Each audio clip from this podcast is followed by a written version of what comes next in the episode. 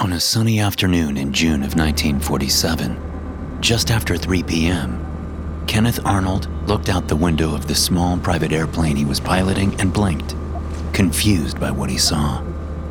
Several bright lights, each as large as a plane but circular in shape, were racing across the summer sky. Arnold was flying low, taking a detour from a business trip to look for a missing military plane that was supposed to have crashed in the area.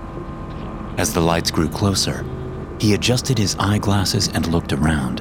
His fear was that the objects were other aircraft reflecting sunlight to such a degree that they were essentially glowing blurs. But that didn't make sense. The shapes were too close together, too coordinated, and far too fast to be other planes. Arnold was low enough in altitude where he could roll down his window for a better look. He counted nine of the shining objects moving towards Washington State's Mount Rainier at speeds he estimated to be nearly 2,000 miles per hour, roughly triple the speed of any existing aircraft in 1947.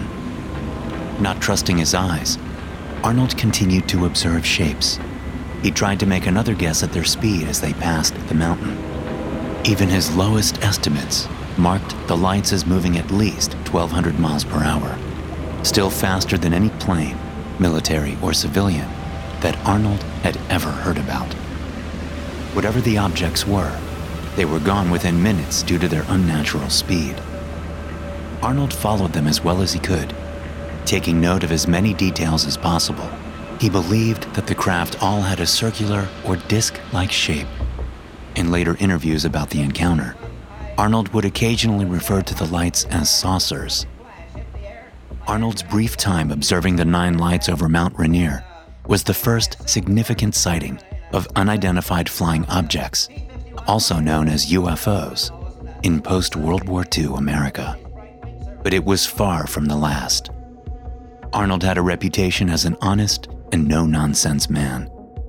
He was a respected pilot, a business owner, and known for being methodical and accurate.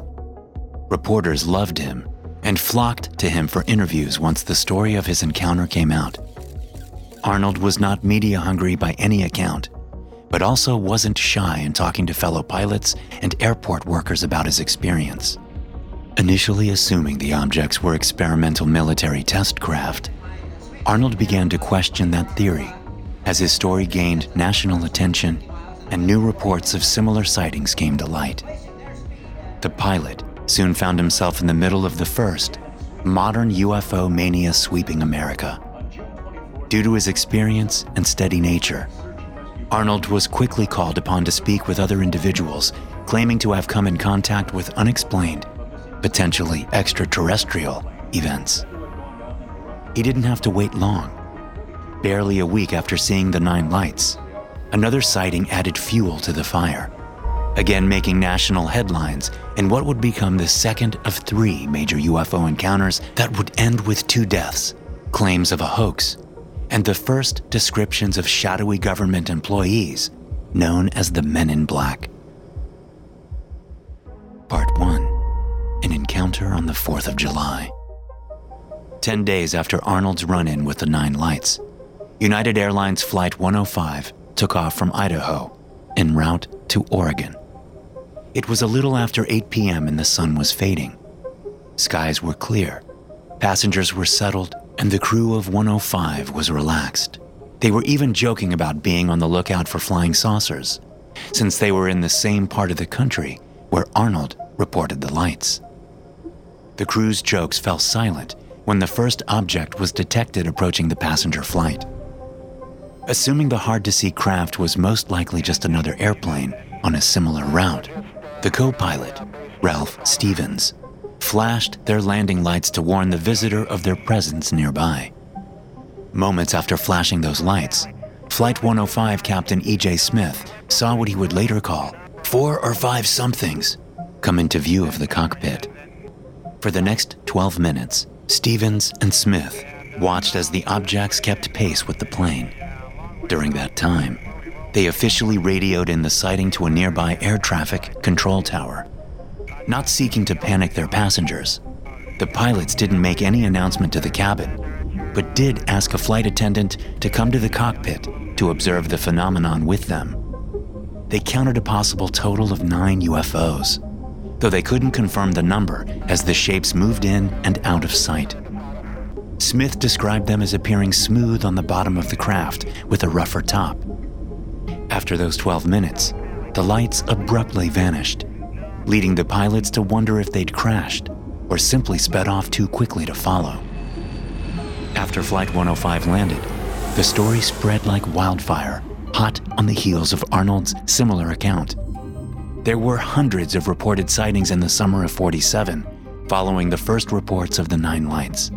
However, most were obvious hoaxes or easily dismissed as attention seeking. But the Arnold incident and Flight 105 were standouts due to the level of detail and the credibility of witnesses. Like Arnold, Smith was a respected pilot with no history of mental illness, and he was backed up by both his co pilot and the flight's stewardess. While none of the passengers witnessed the UFOs on the 4th of July, Smith confirmed that the lights stayed ahead of the plane and were only viewable from the cockpit. The United States government remained silent in those first few weeks of the summer of UFOs. However, a few days after the Flight 105 encounter, the Roswell Army Airfield in New Mexico released a statement to the press claiming military personnel had just recovered a flying disc in the desert. This was the infamous Roswell incident, which launched hundreds of theories about life outside of Earth. However, the day after the announcement, Roswell changed their statement and told reporters that what they found was only a common weather balloon the immediate reversal left many in the public skeptical. If the multiple UFO sightings added fuel to a growing fire, then the government statement, followed by an instant denial, poured gasoline onto the blaze. The country couldn't get enough, with some believing that genuine contact with extraterrestrial life might happen any day. Questions circulated about what that meeting could look like. Would these visitors be friendly? or something else. Part 2 A Rain of Rocks and Metal. Ken Arnold never wanted to be a celebrity. He was a modest man, a former Eagle Scout and star high school football player. The spotlight didn't feel comfortable to Arnold, particularly since his fame was tied to such bizarre circumstances. By his own admission, Arnold knew that a large section of the public considered him a nut job, or worse, a con artist. But his account of the Nine Lights never wavered, and he was a convincing figure, well trusted by the media and the average Joe. At least, credible compared to the usual type of person claiming to see phantom lights in the sky. With Arnold's solid reputation, it made sense that he would soon be asked to help investigate other UFO sightings to determine if they seemed legitimate. That was the theory followed by Raymond Palmer, the editor of Amazing Stories, a science fiction magazine, when he contacted Arnold with an offer. Palmer asked the pilot to interview the crew of a small boat that claimed to have been injured during an encounter with several UFOs on June 21, 1947, three days prior to Arnold's own spotting of the lights. However, the Maury Island story had remained under the radar for more than a month. Palmer thought it would be a perfect fit for amazing stories if he could be fairly certain of its accuracy. So he provided Arnold with $200 for expenses and asked him to investigate, a task Arnold agreed to. The captain of the craft, Harold Dahl, was willing to meet with Arnold but told the aviator that he was nervous. One of the reasons the Maury Island incident hadn't seen as much press as other encounters was due to a direct threat from the government, according to Dahl. He told Arnold that the actual sighting was similar to many others that were reported that summer. Dahl and his crew, as well as his young son and their dog, were boating in Puget Sound in Washington state, just east of Maury Island, on a conservation mission. Right around 2 p.m., Dahl claimed that six donut flying objects appeared over his boat, hovering about half a mile up in the air. As the crew watched, one of the six crafts began to drop hundreds of pieces of unknown material. Initially, the captain thought the UFO was dumping newspapers, but later believed it to be sheets of thin, white metal. In addition to the sheets, Dahl told Arnold that the craft then began spilling something resembling lava rocks down directly onto their boat. The barrage allegedly broke the arm of Dahl's son, as well as killing his son's dog. The six craft then flew away.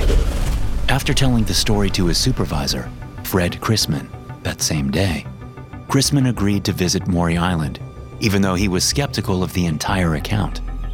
However, once reaching the island, Chrisman became a believer, telling Arnold in a later interview that he observed some kind of saucer like aircraft, as well as several of the thin metal sheets Dahl claimed fell from the sky.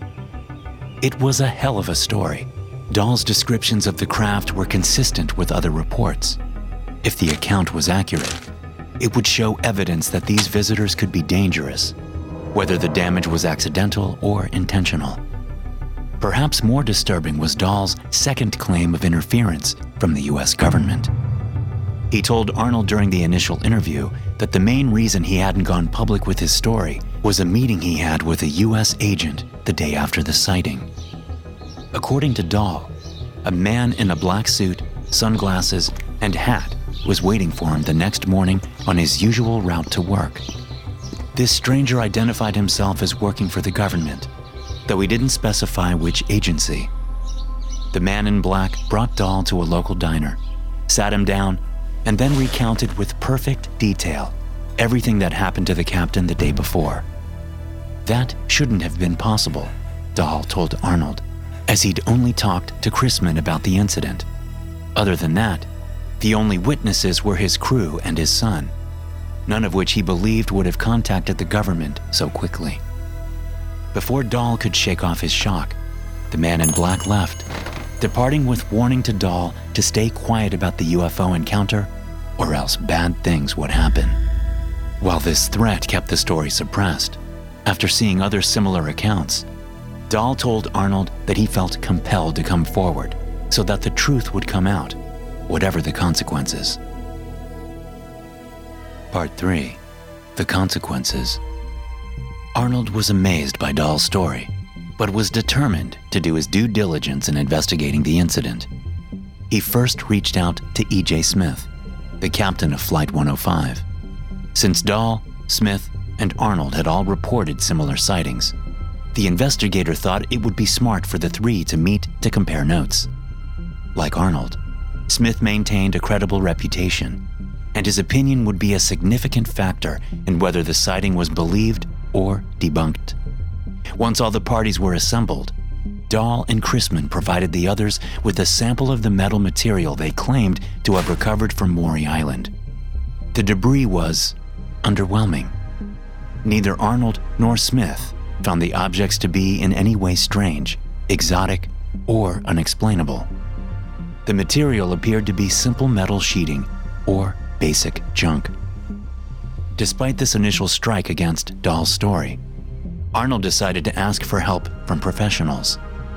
He reached out to contacts in the U.S. Air Force and ended up bringing on two members of military intelligence, Captain William Davidson and Lieutenant Frank Brown onto the investigation. As the group continued to dig into the sighting, media attention about all things UFO grew and grew around them. The Pacific Northwest was beginning to be seen as a hotspot for alien encounters. A general air of government silence on the matter further energized suspicions that something big was happening. Back in Washington, Arnold met up with Captain Davidson and Lieutenant Brown at a hotel to provide them with all of his interview notes and reports. The military intelligence officers were professional and courteous. Despite the unusual nature of their investigation, they took it seriously, conducting their own interview of Dahl, Chrisman, and any other witnesses. The pair also collected material from Maury Island and the surrounding area. Within a few days, they were ready to return to their offices with what they'd gathered. The plan was to dedicate time to analyzing witness accounts and evidence in a neutral location before submitting an official report. on the morning of August 1st, 1947. Davidson and Brown boarded a B 52 aircraft for their flight, departing from McChord Field, an Air Force base just south of Tacoma. They would never arrive at their destination. Even today, there's a lot of confusion surrounding the crash of that B 52. According to some of the crew who survived, the crash began with a malfunction in the left engine not too long after takeoff. The engine soon burst into flames even as the airmen struggled to prepare to bail out. As flames swirled around the plane, the crew began leaping out with parachutes. The last of them saw Lieutenant Brown on deck, ready to jump, but still within the aircraft, while Captain Davidson was still in the cockpit. Neither would make it outside of the B 52. Their burned bodies were later found in the wreckage outside of Kelso, Washington. Whatever materials they'd brought with them were lost in the fire. Part 4 Hoax or Cover Up. Following the deaths of two military intelligence officers, the Federal Bureau of Investigation stepped in to examine the Maury Island incident. The FBI inquiry was resolved quickly with a striking conclusion it was all a hoax.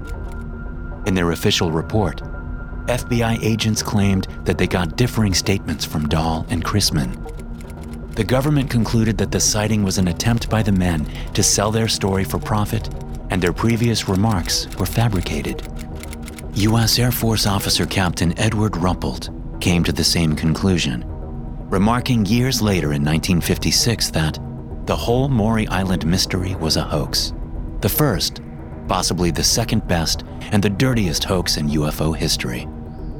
Many accused Amazing Stories publisher Raymond Palmer of orchestrating the entire Maury Island story and bringing in Arnold in the hopes of lending an air of legitimacy to the escapade. However, despite the government closing the case, doubts and questions still remain today. What really caused the B 52 carrying the investigators and their evidence to crash? Even if Maury Island wasn't true, what about the similar sightings by Arnold and Flight 105?